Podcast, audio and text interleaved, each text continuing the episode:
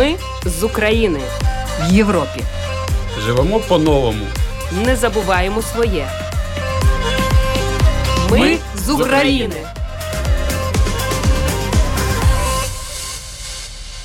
Історії українців, які зараз проживають в Латвії та інших країнах Європи, важливі соціальні питання та інтеграція в латвійське суспільство, коментарі фахівців та поради психолога, а також інформація про культурні та спортивні події все це в програмі Ми з України, яку веде Олена Федорова, звукооператор Яна Дреймане.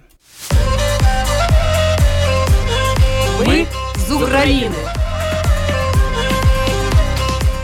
Сьогодні в програмі. 21 листопада в Латвії стартував 9-й благодійний марафон Дот Пієци Дай 5, який традиційно проходить незадовго до Різдва. Цього року марафон присвячено підтримці українських дітей-біженців Латвії.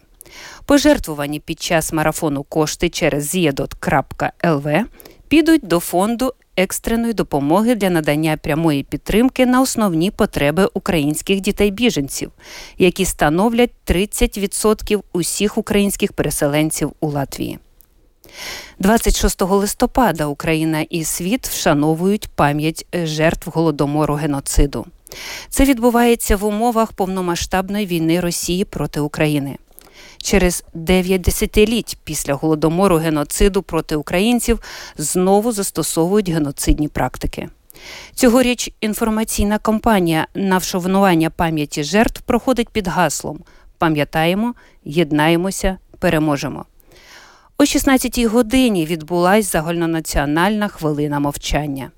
З Києва повідомляє наша кореспондентка Світлана Мялик. В день 90-ї річниці вшанування пам'яті жертв голодомору в Україні у Ризі також відбулися заходи вшанування. 24 листопада в Національній бібліотеці Латвії відбувся показ документального фільму Життя, яке ми не обирали про історію українських жінок, які внаслідок повномасштабного вторгнення Росії на територію України змушені були покинути свою країну, тікаючи від війни. До вашої уваги інтерв'ю з однією із героїнь фільму. І нарешті гостя у студії Катерина Мавріна. Вона приїхала в Ригу з Кривого Рогу, акторка, режисер. На театральній сцені 17 років, засновник та керівник дитячого театральної студії в Україні. Діти призери та лауреати театральних фестивалів як міжнародних, так і в Україні. У Ризі займається театральною діяльністю в своє задоволення, виховує дитину, об'єднує українок-переселенок, веде коуч жіночої публічної впевненості. Катерина каже, що життя дало їй цінні уроки. У неї багато планів та цілей, до яких вона й крокує. Ми з України. Наразі новини. З 9 грудня Латвія припинить обмін українських гривень на євро за курсом Національного банку України. Такою є пропозиція Національного банку України, оскільки попит на гривні знизився. Частина біженців вже обміняла гроші, а частина повернулася додому в Україну. Обмін українських гривень на євро та інші місцеві валюти вже зупинено в багатьох країнах Європи, які взяли участь у відповідній ініціативі, допомагаючи українським переселенцям. Водночас Банк Латвії наголошує, що навіть після 9 грудня обмін гривень на євро продовжуватиметься у компаніях з обміну валют відповідно до ринкового курсу. Максимальна сума, яку можна обміняти, е, це приблизно 10 тисяч гривень. Обмінні операції можуть здійснювати всі українські біженці, які зареєстровані в Латвії. До Ризької східної клінічної університетської лікарні прибула друга група поранених українських солдатів чисельністю 17 осіб. Пацієнтам проведуть діагностичні та різні лабораторні дослідження, а також нададуть багатопрофільну медичну допомогу. Цього тижня відбулася зустріч українських батьків з фахівцями Міністерства освіти і науки Латвії та Державного центру змісту освіти. Мова йшла про систему навчання в Латвії, доступну підтримку українським дітям у латвійських школах, освітні можливості за інтересами, харчування в школах, проблеми адаптації. Розширений репортаж цього заходу слухайте наступної суботи в ефірі програми Ми з України. Молодіжна організація Young Folk ЛВ відкрила благодійний пункт, де біженці можуть безкоштовно отримати теплий одяг та взуття. Магазин знаходиться на вулиці Спікеру 3. Це 5 хвилин пішки від автовокзалу. Режим роботи щодня з 10 до 6 вечора. Скаути відкрили молодіжний центр, де однолітки з Риги та України можуть зустрічатися, відвідувати заняття та проводити час разом. Заняття проходять у трьох блоках. Перший це зустрічі для молоді в будні вечорами, друге мандрівки, походи на природу і творчі заняття у вихідні з родиною. Наприклад, вже завтра планується виготовлення віночків Адвента. У грудні за планом приготування пряників піпаркукас та виготовлення новорічних подарунків. Детальніше на сайті скаути.лв.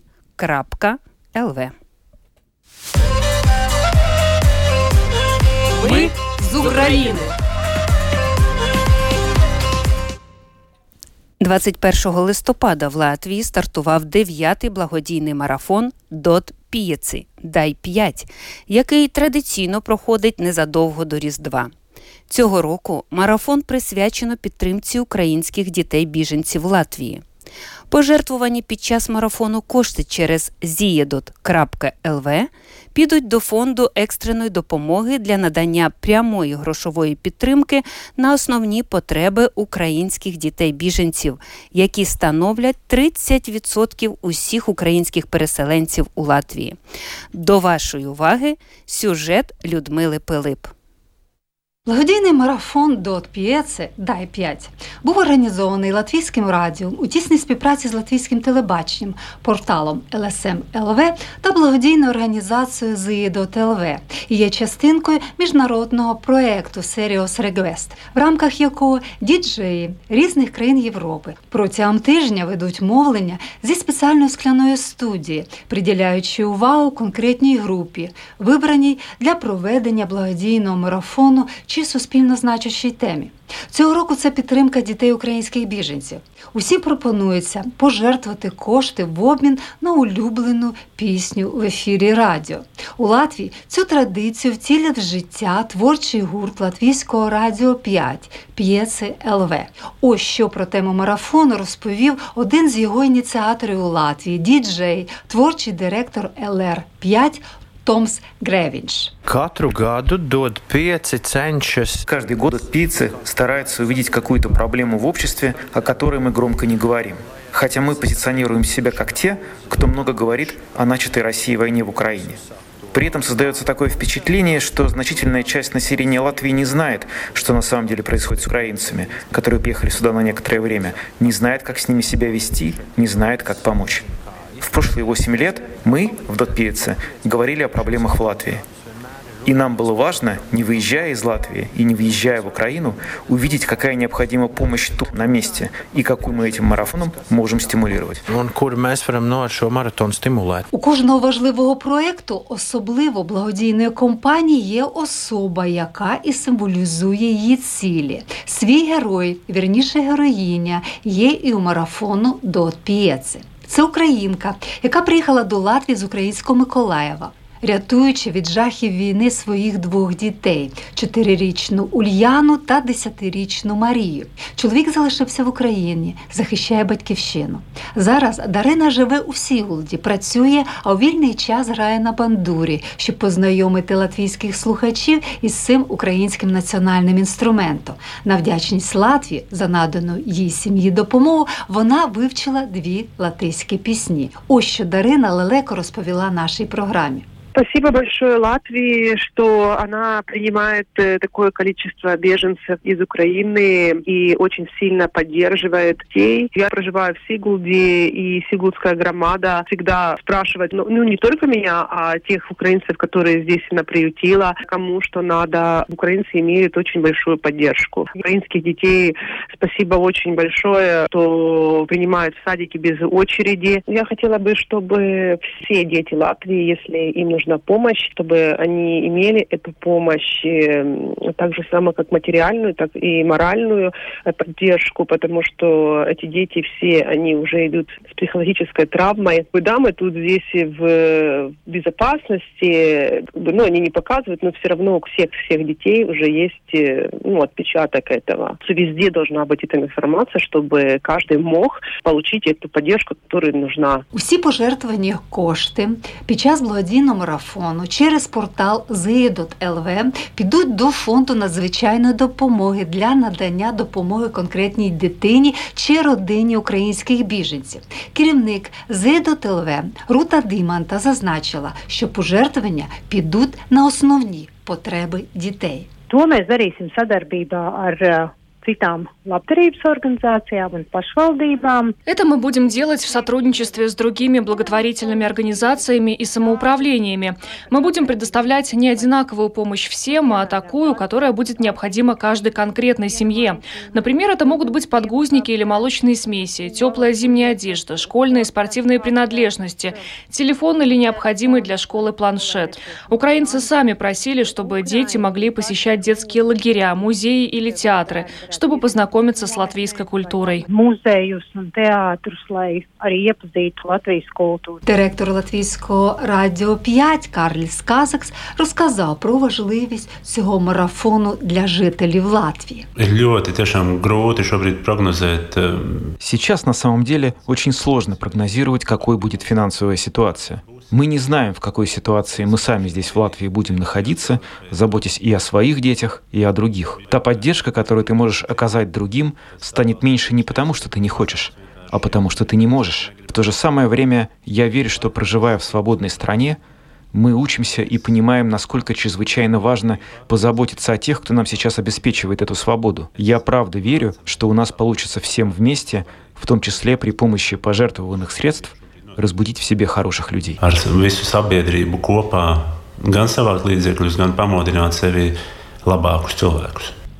Скляна студія, де з 16 по 22 грудня діджеї будуть вести мовлення і давати в ефір замовлені за пожертвування кошти, пісні, розташована на Домській площі. Слід зауважити, що цього року одним із діджеїв став український переселенець, музикант, аранжувальник Едгар Вілсонс. Він і буде на прямому зв'язку з нашим радіо в ефірі 17 грудня.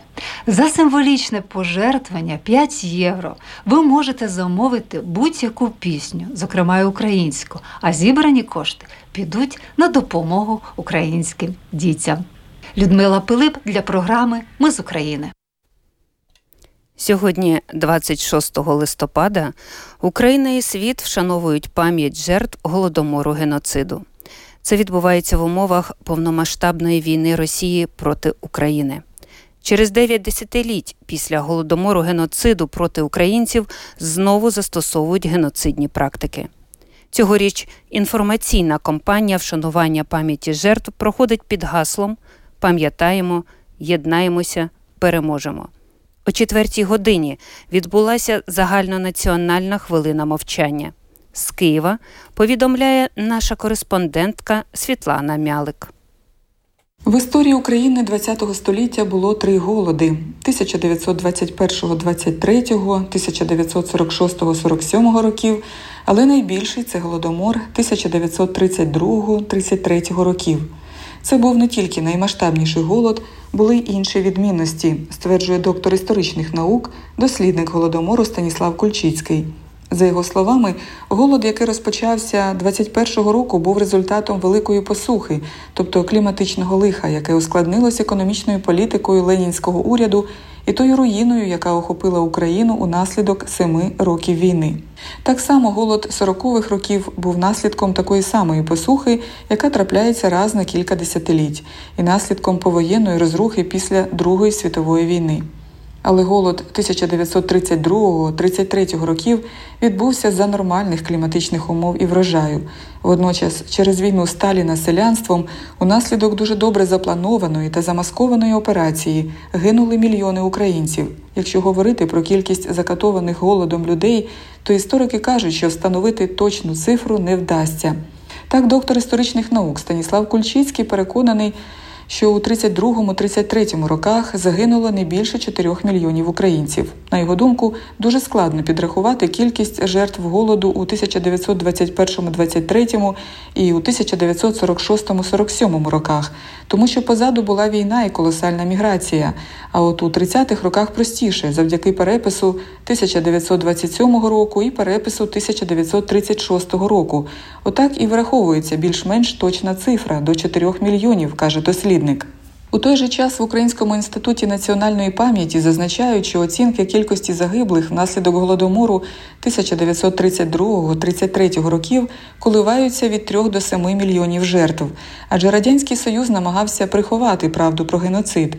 У роки голодомору західні уряди, прагнучи не погіршувати відносини з СРСР, воліли мовчати. Після Другої світової війни на міжнародному рівні було засуджено нацизм, проте злочини радянського режиму, зокрема й голодомор геноцид українців, залишились без належної та єдиної міжнародної оцінки навіть після розпаду Союзу. Цього року вшановуємо жертв сталінського геноциду в умовах повномасштабної війни Росії проти України. Через дев'ять десятиліть після голодомору геноциду проти українців знову застосовують геноцидні практики.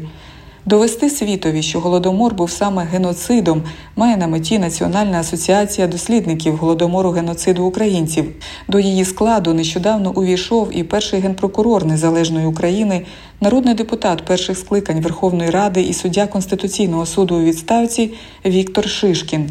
Ось що він розповів. То ця організація продовження роботи той, але вже з певним додатковим аспектом. Чому та організація повинна була зважати на ту політичну організаційну ситуацію організаційну щодо нашої влади, яка мала місце на той період? Критика всіх активістів пов'язаних з глибинним дослідженням голодомора була дуже високою в нашому суспільстві, особливо вплив тоді комуністичної більшості, хоча вже вона не була монопольна, але вона була більшість. Багато людей, які перебували на командних посадах в нашій державі, це були попередні або совєтські, або комуністичні працівники. Значить, звичайно, вони за будь-яку ціну торпедували глибинне дослідження. Тобто вони визнавали, що спочатку говорили голод, потім почали визнавати, що це голодомор. Ну ніхто не хоче визнавати, що це відбувався геноцид. От останні при Ющенка вже заговорили про те, що фактично мало місце геноцид. З голодомором почали всі погоджуватися, а от з геноцидом ні. Була ця асоціація, ну доклала зусиль для організації спеціальної слідчої групи в СБУ України в той період, коли президентом був Ющенко, а очолював Наливайченко. І от фактично, от ця група слідчих, як на мене, виходячи з того до той доповіді, яку я чув тиждень тому, коли проводилася конференція по голодомору в університеті імені Драгоманова, ця група і доповідала, зокрема, крім загальнополітичного аналізу, доповідала суто юридично-фактологічний аналіз був. Докази, як це роблять слідчі. А от скажіть, Віктор Іванович, от які головні завдання стоять перед асоціацією дослідників голодомору зараз? Да, доказати, що це був геноцид. За повідомленням слідчих було проведено чотири експертизи по документальні інші і по іншим об'єктивним даним. І також одна із них міжнародна експертиза, куди входили певні експерти з Литви, Сполучених Штатів, крім українських експертів, автори цієї книги, спираючись на документальний матеріал фактичний і на слідчі дії, називають цифру лише в Україні. 9 мільйонів 108 тисяч з половиною тисяч. Фактаж іменно голодом. Це Україна. Плюс додається, чому ми ставимо питання про геноцид українців і українства, і не українського народу, а української нації, тому що українська нація мешкає не лише в межах сучасної території України. На той період українців до 80% мешкало на Дону і в Кубані. Так от Дон і Кубань ще дають мільйон 390 тисяч. Таким цифрам сумарно щодо українців ми виходимо на 10,5 мільйонів. Зазначив перший генпрокурор України, народний депутат перших скликань парламенту і суддя Конституційного суду у відставці Віктор Шишкін. Український інститут національної пам'яті у своїх інформаційних матеріалах до цьогорічних роковин повідомив, що кампанія на вшанування пам'яті жертв голодомору проходить під гаслом Пам'ятаємо, єднаємось, переможемо. Адже у нинішній війні Росія переслідує ту саму мету, що й під час голодомору 32-33 років знищення української ідентичності та української нації. І тоді, і нині Росія намагається зламати волю українців до спротиву, кидає проти нас весь свій терористичний арсенал. Сталін у 20 столітті та Путін у 21-му зробили вибір на користь геноцидів, бо інші методи упокорення українського народу не спрацювали. Трагічні події та злочини, які розгортаються на наших очах з усією наочністю, демонструють, жива пам'ять надзвичайно важлива. Ті, хто чинить злочини проти людства, мають бути засуджені світовою спільнотою, а жертви вшановані. Світлана Мялик для Латвійського радіо. У Ризі сьогодні, в день 90-ї річниці вшанування пам'яті жертв голодомору в Україні, біля меморіалу жертвам радянської окупації Історія тактильна відбувся мітинг Реквієм, співорганізаторами якого виступили музей окупації, Посольство України в Латвії, Конгрес українців в Латвії, парафія церкви святого Петра та громадські активісти міста Риги. У церкві святого Петра в Ризі пройшло також богослужіння за загиблими жертвами голодомору в Україні та жертвами російської агресії. Крім цього, відбулася спільна хода від площі реформації, що біля церкви Петра, до меморіалу жертвам радянської окупації. Історія тактильна. Ми з України. 24 листопада в Національній бібліотеці Латвії відбувся показ документального фільму Життя, яке ми не обирали про історію українських жінок, які внаслідок повномасштабного вторгнення Росії на територію України змушені були покинути свою країну, тікаючи від війни. Посол України Олександр Міщенко у своєму виступі перед показом фільму наголосив на тому, що злочинний путінський режим та російська армія будуть нести відповідальність за скоєні в Україні злочини проти мирного цивільного населення. У фільмі розповідається. Про історії восьми жінок з українських міст Києва, Херсону, Маріуполя, Сєвєродонецька, Рубіжного, які пережили втрату власного будинку, окупацію, постійні обстріли та авіаудари. Мета цього фільму через розповіді українських жінок, які вимушено залишили свої домівки та прибули до Латвії, донести до міжнародного співтовариства правду про страшні реалії війни, яку веде країна-терорист Росія проти України та українського народу, а також про воєнні злочини, що здійснюють російські окупанти на території нашої держави. До вашої уваги інтерв'ю з однією з героїнь фільму Тетяною Олейнік, яка приїхала з Херсону. Татьяна, изменилась ли ваша жизнь за последнее время в Латвии, даже с того времени, когда вы приняли участие в фильме и вот сейчас? Ну, конечно, изменилась. Там жизнь была одна, а здесь она... Какие цели у вас здесь?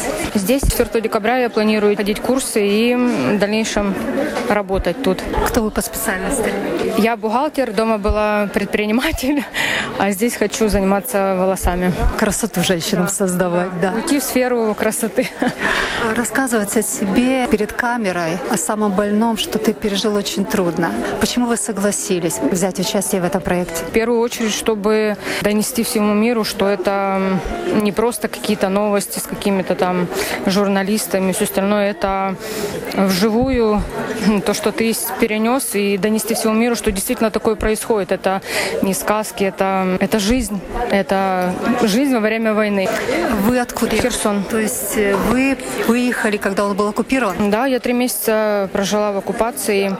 И вот 11 числа наш город освободили. Это радостно, да, но страшно. Эти три месяца вы, наверное, столкнулись с русским миром. В полном объеме, да. Это очень страшно. Это не так, как за себя страшно, а страшно за то, что у тебя за спиной двое детей, и они это все видят. И как им донести, чтобы они не пугались, не боялись.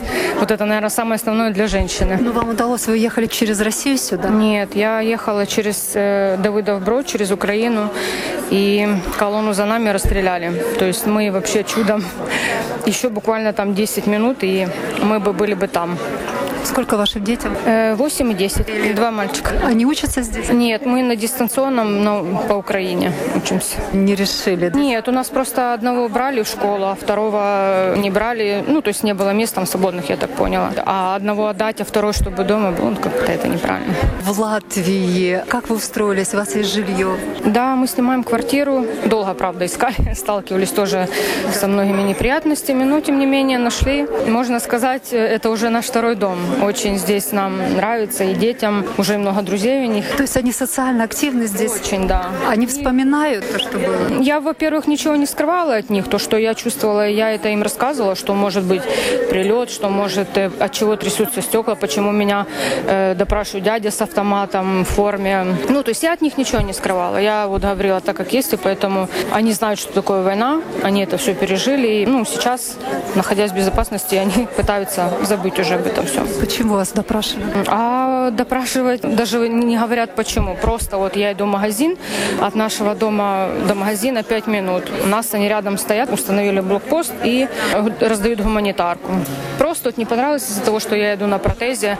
Они начали спрашивать, почему, мол, вы воевали. Я говорю, нет, у меня, у меня огнестрельное, но я сказала, что по болезни. То есть, ну, не сказала им правду. А вы действительно воевали? Нет, я не воевала. У меня огнестрельное ранение, но у меня несчастный случай случае на Новый год, да. Татуировки видят, э, раздевайтесь. Просто на блокпосту вот переехать, чтобы с одного, допустим, от моего района 10 минут проехать до центрального рынка, останавливаются на блокпосту, каждый спрашивает документы, показываются телефоны. А если есть татуировки, то раздевают и смотрят, военно обязаны ли ты или нет. Если военно обязана, все, ты едешь на... Да, они установили специальную комнату, это и знакомые мои там были, и все, они избивают, пытают. Такое творят, что... Муж остался там? Нет, муж у меня давно работает в Финляндии, его фирма находится в Латвии, а отправляют на работу в Финляндии. И то есть, когда началась война, то он был здесь. То мы же не рассчитывали на то, что она долго затянет останется. Мы планировали, что закончится война, он сразу же вернется назад домой. Но пришлось мне ехать сюда к нему. Це було інтерв'ю з Тетяною Олейник, яка приїхала в Ригу з Херсону. А я нагадую, що ви слухаєте програму Ми з України, яку в прямому ефірі веде Олена Федорова, оператор у студії Яна Дреймане. Ми з України в Європі. Живемо по-новому. Не забуваємо своє. Ми, Ми з України. Ну що ж, а я рада вітати. У нас гість у студії Катерина Мавріна приїхала з Риги в Ригу з Кривого Рогу, акторка, режисер на театральній сцені 17 років, засновник та керівник дитячої театральної студії в Україні. Діти призери та лауреати театральних фестивалів, як міжнародних, так і на батьківщині. У Ризі займається театральною діяльністю в своє задоволення, виховує дитину, об'єднує українок-переселенок, веде коуч жіночої публічної впевненості. Катерина каже, що життя дало їй цінні уроки, і у неї багато планів та цілей, до яких вона й крокує. Все так, Катерино? Це вірно. Так. А що за цінні уроки такі? Я до 24 февраля очень много работала, очень много в Украине. У меня не было никогда выходных, я не знала, что это такое. И я хотела в определенный момент жизни немножко остановиться, чуть-чуть услышать эм, себя внутри, и хотела отдыха. И так произошло, что этот отдых меня уже сам догнал. И я оказалась здесь, и да, надо было менять э, себя, менять свое отношение к ситуации, да, к жизни. И я поняла, что жизнь дает мне новые уроки внутри себя углубиться и услышать голос, который изнутри тебе говорит, что сейчас это твой путь, тебе сейчас здесь время жить, быть за мужчиной, доверять пространству, быть с ребенком, водить ее в школу, забирать ее со школы, быть вот такой, как мамой, и научиться быть вот той женщиной, которая именно такая как домашняя, да, ну не сто процентов, потому что я в любом случае развивалась и не, и не останавливалась, но не той девочкой, которая всегда была только на виду и которая всегда такая яркая. все ее видят, все ее замечают, а тут бац, меня закрыли в четырех стенах. Скажіть, будь ласка, можливо, це нова роль? І вона вам набридла, скажете, все набридло, хочу на сцену, чи хочу знову тої активности? Я очень хочу, да, да, да, да. Я понимала, что мне нужно какой-то определенный момент, чтобы себя заново, да, как бы собрать, собрать себя, чтобы понять, что я могу в новой стране с новыми людьми реализовывать себя такую, какая я есть. Но для того, чтобы я себя здесь реализовала, мне нужно время, я не хотела прыгать в омут с головой, потому что не понимаю, да, чего я хочу. Нет, вот сейчас я уже четко по прошествию времени понимаю, что именно я хочу и что я готова делать. А сколько вы в Рызе? С февраля, с 26 февраля уже практически 9 месяцев. Як ви адаптувалися?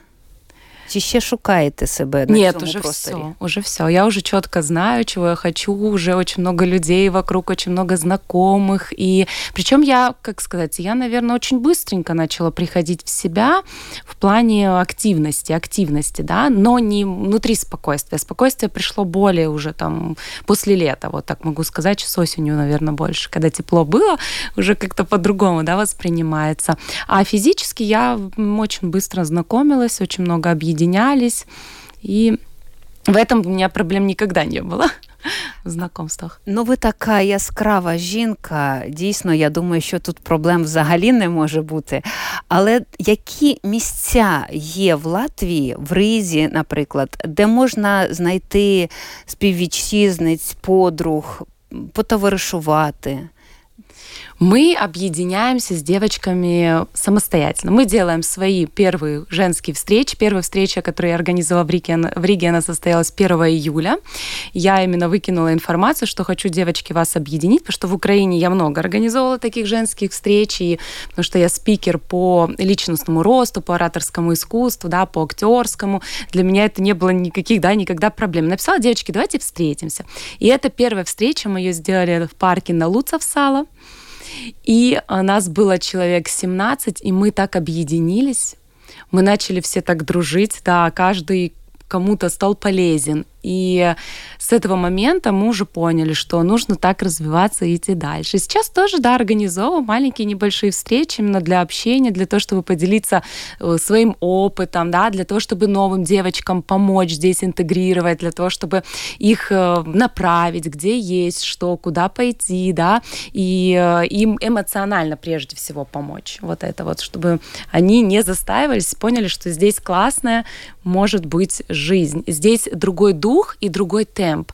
И те, кто сюда попадает, нужно четко услышать, а твой это темп жизни, твой это ли это ритм, и почему он тебя учит, почему именно в этот город ты попал, он правда совсем другой по темпу ритму, не такой, как в котором я привыкла, да, жить, потому что, допустим, даже осознавая, что я э, как заводила машину, да, и ехала даже назад, как я сдавала, это происходило, как вот, ну, знаете, в гонках, фильм, в фильме, и как я здесь иду такая, плыву по улице, да, плыву, просто плыву. Это две абсолютно разные, разные энергии. Ви адаптувалися швидко, а є ті, хто від'їжджають. Чи багато знаєте таких жінок? Которые уезжают, да? Нет, я, наверное, больше Хотя нет, знаю. Знаю из девочки, да, которые уехали. Некоторые уехали в Великобританию, да, есть такие, да, которые поехали дальше. Кто-то, некоторые уехали в, на Таиланд. Ну, у вас такий жіночий осередок тепер. Чия назва? клуб, салон? Ну, клуб, наверное, женский клуб, но я не могу сказать, что он так приобрел какую-то такую большую форму. Больше у меня это онлайн. Больше у меня, да, у меня в онлайне, да, девочки, как бы клуб у меня вопреки был, который я в мае месяце сразу же запустила, чтобы прям объединить девочек с Украины. Назва вопреки. Да, вопреки. Вопреки почему? Потому что вопреки всему мы прорастаем, мы растем, и мы будем держаться, и нас не сломает ничего и ничто, потому что мы женщины, и мы созданы, чтобы этот мир менять. Мне очень тогда триггернуло, да, я когда наступило 24 февраля. До этого я же тоже занималась коучингом, занималась девочками. И у меня очень много вопросов стоял о любви, о взаимодействии с божественным, да, чтобы мы не ругались, чтобы мы не ссорились в пространстве, да, чтобы мы больше друг друга ценили как по-женски и понимали, что у нас нет между друг другом конкуренции. Мы на самом деле можем друг другу дать очень много. И для того, чтобы быть счастливыми, чтобы мир сделать целостным, такой, какой он должен быть. И я очень много говорила о, об этом, да, на своих просторах социальных сетях, и тут наступает этот момент, да, когда война, все. А я не могу э, нести грязь. Ну я, ну, я такой человек, да, у меня этого никогда не было, я не могу идти за стадом. Тем более в актерском мастерстве всегда уч- учили меня с сколько, с 16 лет, меня учили, что стадо это не про актерское, да, это, это не про личность. Нужно действовать только изначально, так как ты это чувствуешь в себе. И очень много я начала говорить о светлом, да, в первые дни, а люди настолько были агрессивные, что они этого не принимали к сожалению, и люди прям очень много проклинало, да, людей, что как ты можешь говорить о светлом, когда э, такая тьма зашла. И уже спустя сейчас время все уже поменяли точку зрения, все говорят, женщины должны только сиять, женщины должны только светить, но я это намного раньше знала, намного раньше это осознавала. И поэтому такой вот э, клуб, который я сразу же это собрала, когда уже с мыслями собралась, говорю, нет, все, нужно объединиться и нужно дать женщинам понять, что только вы спасаете этот мир. Почему на женщин больше? Потому что мы здесь как проводники Бога на этой земле. Мы должны понимать, что если мужчина там на войне воюет, женщина его оберегает только любовью и целостностью, а ни в коем случае в интернете не разводит грязь и не сидит, кричит, чтобы вы там, ну да, вы поняли, да, много чего такого. А наши женщины пошли большой перекос. И это было очень больно, очень больно было наблюдать это. И они хотели всех за собой в эту яму затащить.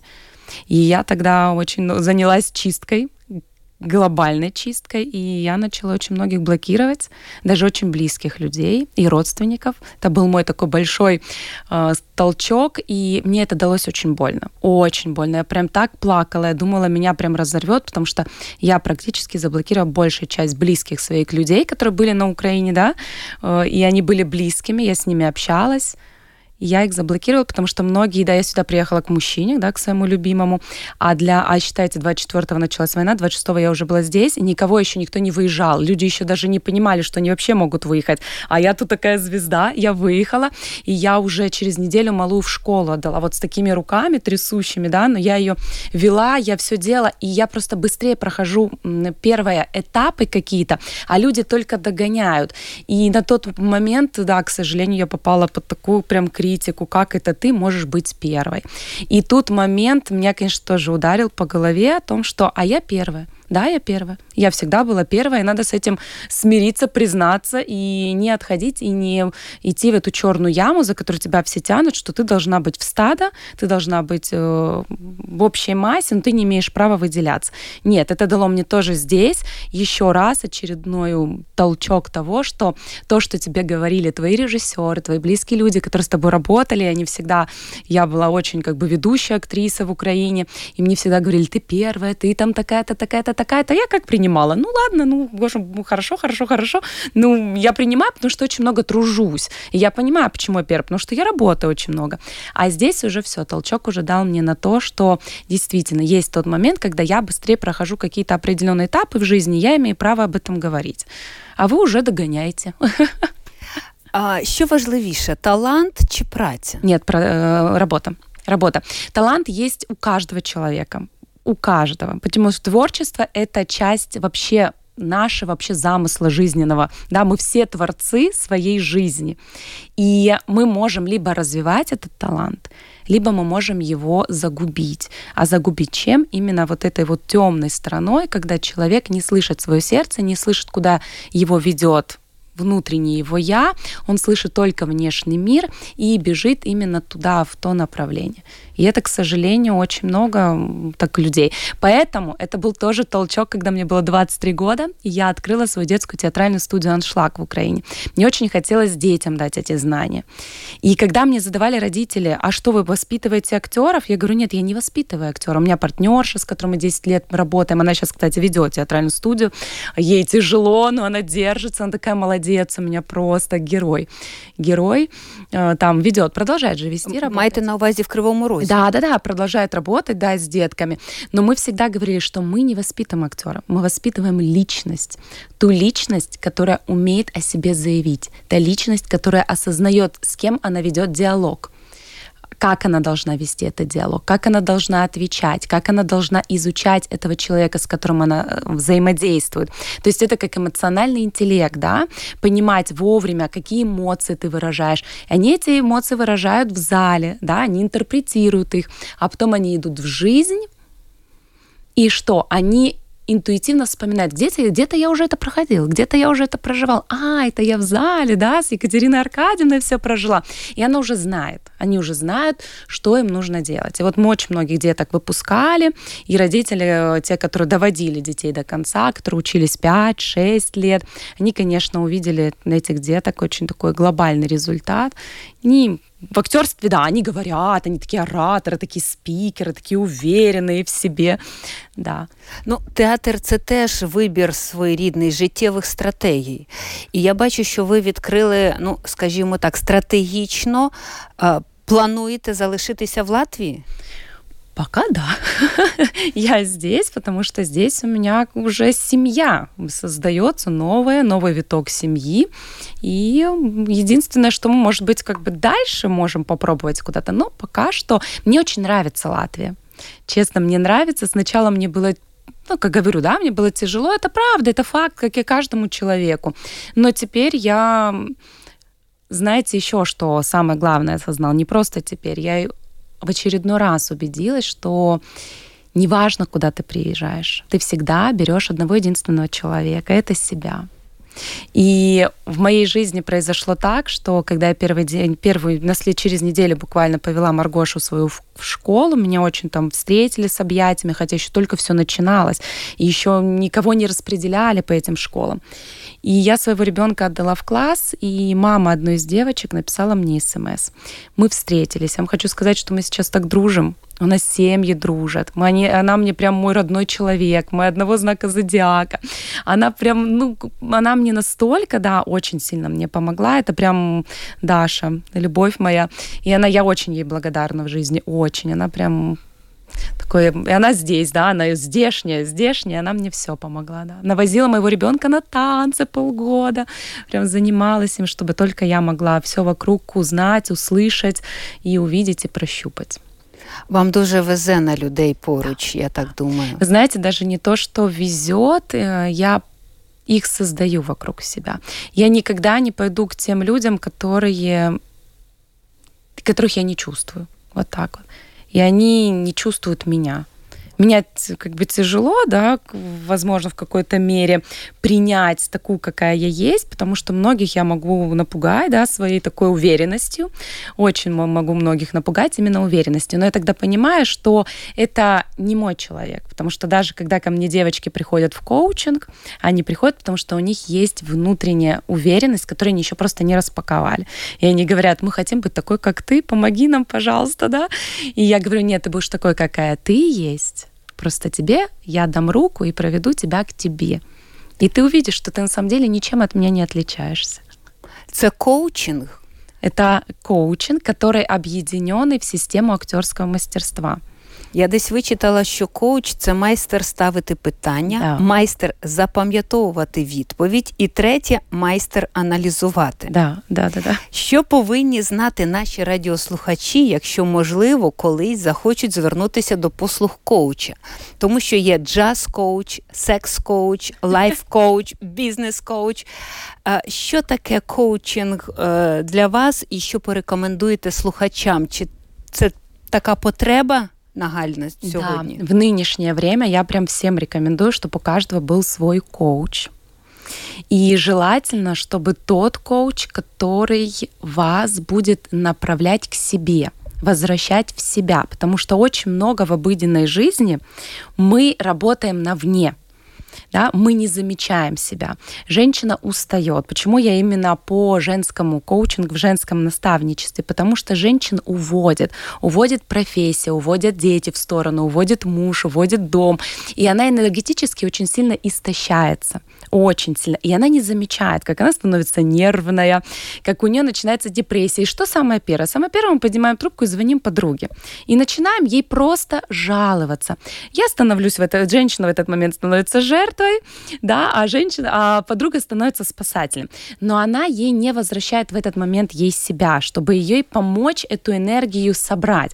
Они просто друг другу поныли, и все, да, и ничего, просто выплеснула. Но она не собрала эту энергию. А коуч — это тот человек, который помогает женщине именно вернуть в себя этот ресурс проработать травму определенного да, порядка, откуда это вылезло, почему ты в этот момент э, у тебя произошел этот толчок, да, который ты вот эмоционально не можешь с этим справиться. Почему? Почему ты не умеешь этот вопрос контролировать? Почему ты не понимаешь, что именно здесь у тебя уже кнопочка, что ты уже истощена? Как ты можешь отдохнуть? И почему у тебя те или иные вопросы с мужем вылазят? Это ведь тоже травмы. Травмы, которые пришли с детства глубокого. Их нужно все вытянуть на поверхность, их нужно все трансформировать, их нужно убрать и сделать так, чтобы твоя нынешняя жизнь жизнь была такой, какой ты хочешь. А большая часть людей, они ходят в травмах. Они все их э, не думают, что если они про нее забыли, она на них никак не влияет. На самом деле очень влияет. Но мне почему понравился коучинг и именно женственность? Потому что работая на сцене, имея очень яркую внешность, очень яркое, да, выразительное свое я, мне все говорили, что тебе нужно не только детей объединять, тебе нужно объединять женщин, потому что женщин как женственных, счастливых их очень мало. И твой вот займись, пожалуйста, женщинами. И я начала так э, себя анализировать, прислушиваться, думаю, почему люди во мне это видят. И я, да, на самом деле поняла, что из-за того, что интуиция очень тонкая, из-за того, что я очень тонко чувствую нутро людей, а актер не может не чувствовать, он перевоплощается, он даже должен чувствовать, как дышит тараканчик, да, бегает, потому что его тоже нужно сыграть. И я, да, я очень тонко чувствую женскую природу, и начала ее сама изучать, потому что сама столкнулась в жизни с очень большими такими травмами в отношениях. И Сейчас, да, я очень быстро их распаковываю, девочек очень быстренько. И я не просто в чистом коучинге, который задает вопрос, я еще в, э, в альфа-состоянии. У меня клиент, да, если он заходит в альфа-состояние, это состояние подсознания, и мы начинаем там уже раскапывать. И да, и некий вспоминает то, что, казалось бы, уже никогда в жизни не вспомнишь. И начинает понимать, а, у меня из-за того, оказывается, сейчас нинішня проблема вилізла. Так швидко збігає час, Катерино. О, тільки нагадаю слухачам, що переді мною сидить чарівна, жіночна, коуч, режисер, тепер буду вішати на вас регалії, а, да, але насправді жінка. Да, я же еще и нашла, слава богу, своего режиссера уже в Латвии, с которым я, мне нравится работать, да, я прям хожу на занятия по актерскому и думаю, что дальше тоже куда-то, я уже даже в декабре знаю, что я буду уже Снегурочкой в Рігі ну, на определенных. Будемо чекати, да. я думаю, що ще і ще раз я вас побачу в нашій студії. Я зичу вам творчих успіхів, успіхів. Я зичу вам не втрачати оцей запал, який ви тут і нам подарували. Дуже вдячна. Е, нехай все буде добре. А наша програма підходить до завершення. Тільки нагадаю, що вже завтра в Латвії запалять першу свічку Адвента. Це чотиритижневий період підготовки та час очікування, що передує святу Різдва. Одна з найвідоміших традицій, яка стосується Адвента, є вінок з ялинкових гілок, в який вплетені чотири свічки. У першу неділю запалюється одна свічка, у другу дві і так далі. Тобто стає з кожним тижнем все світліше. Такими вінками прикрашаються як церкви, так і будинки. Після дворічної перерви, пов'язаної з пандемією, взавтра, у перший адвент на Домській площі, офіційно відкриється різдвяний базар у Старій Ризі. Базарчик працюватиме до 1 січня наступного року. Тут можна придбати подарунки, насолодитися святковою атмосферою та культурною програмою. Що ж, ви слухали програму Ми з України. Програма лунає в етері ЛР4 щосуботи о 18.10 після новин Українського суспільного радіо ви можете знайти випуск нашої програми в архіві на домашній сторінці lr4.lv. За контентом LR4 також можна стежити в соціальних мережах Facebook, ет Латвійської радіо 4 та на сторінках для українців Латвії в Телеграм. Ваші пропозиції та питання можете надсилати нам на електронну пошту ukr.latviasradio.lv. Раджу вам користуватися додатком LR4, який можна безкоштовно встановити на свій мобільний телефон. А я прощаюся з вами. На все добре. Програму вела Олена Федорова, звукооператор Яна Дреймане. Ми з України в Європі. Живемо по-новому. Не забуваємо своє.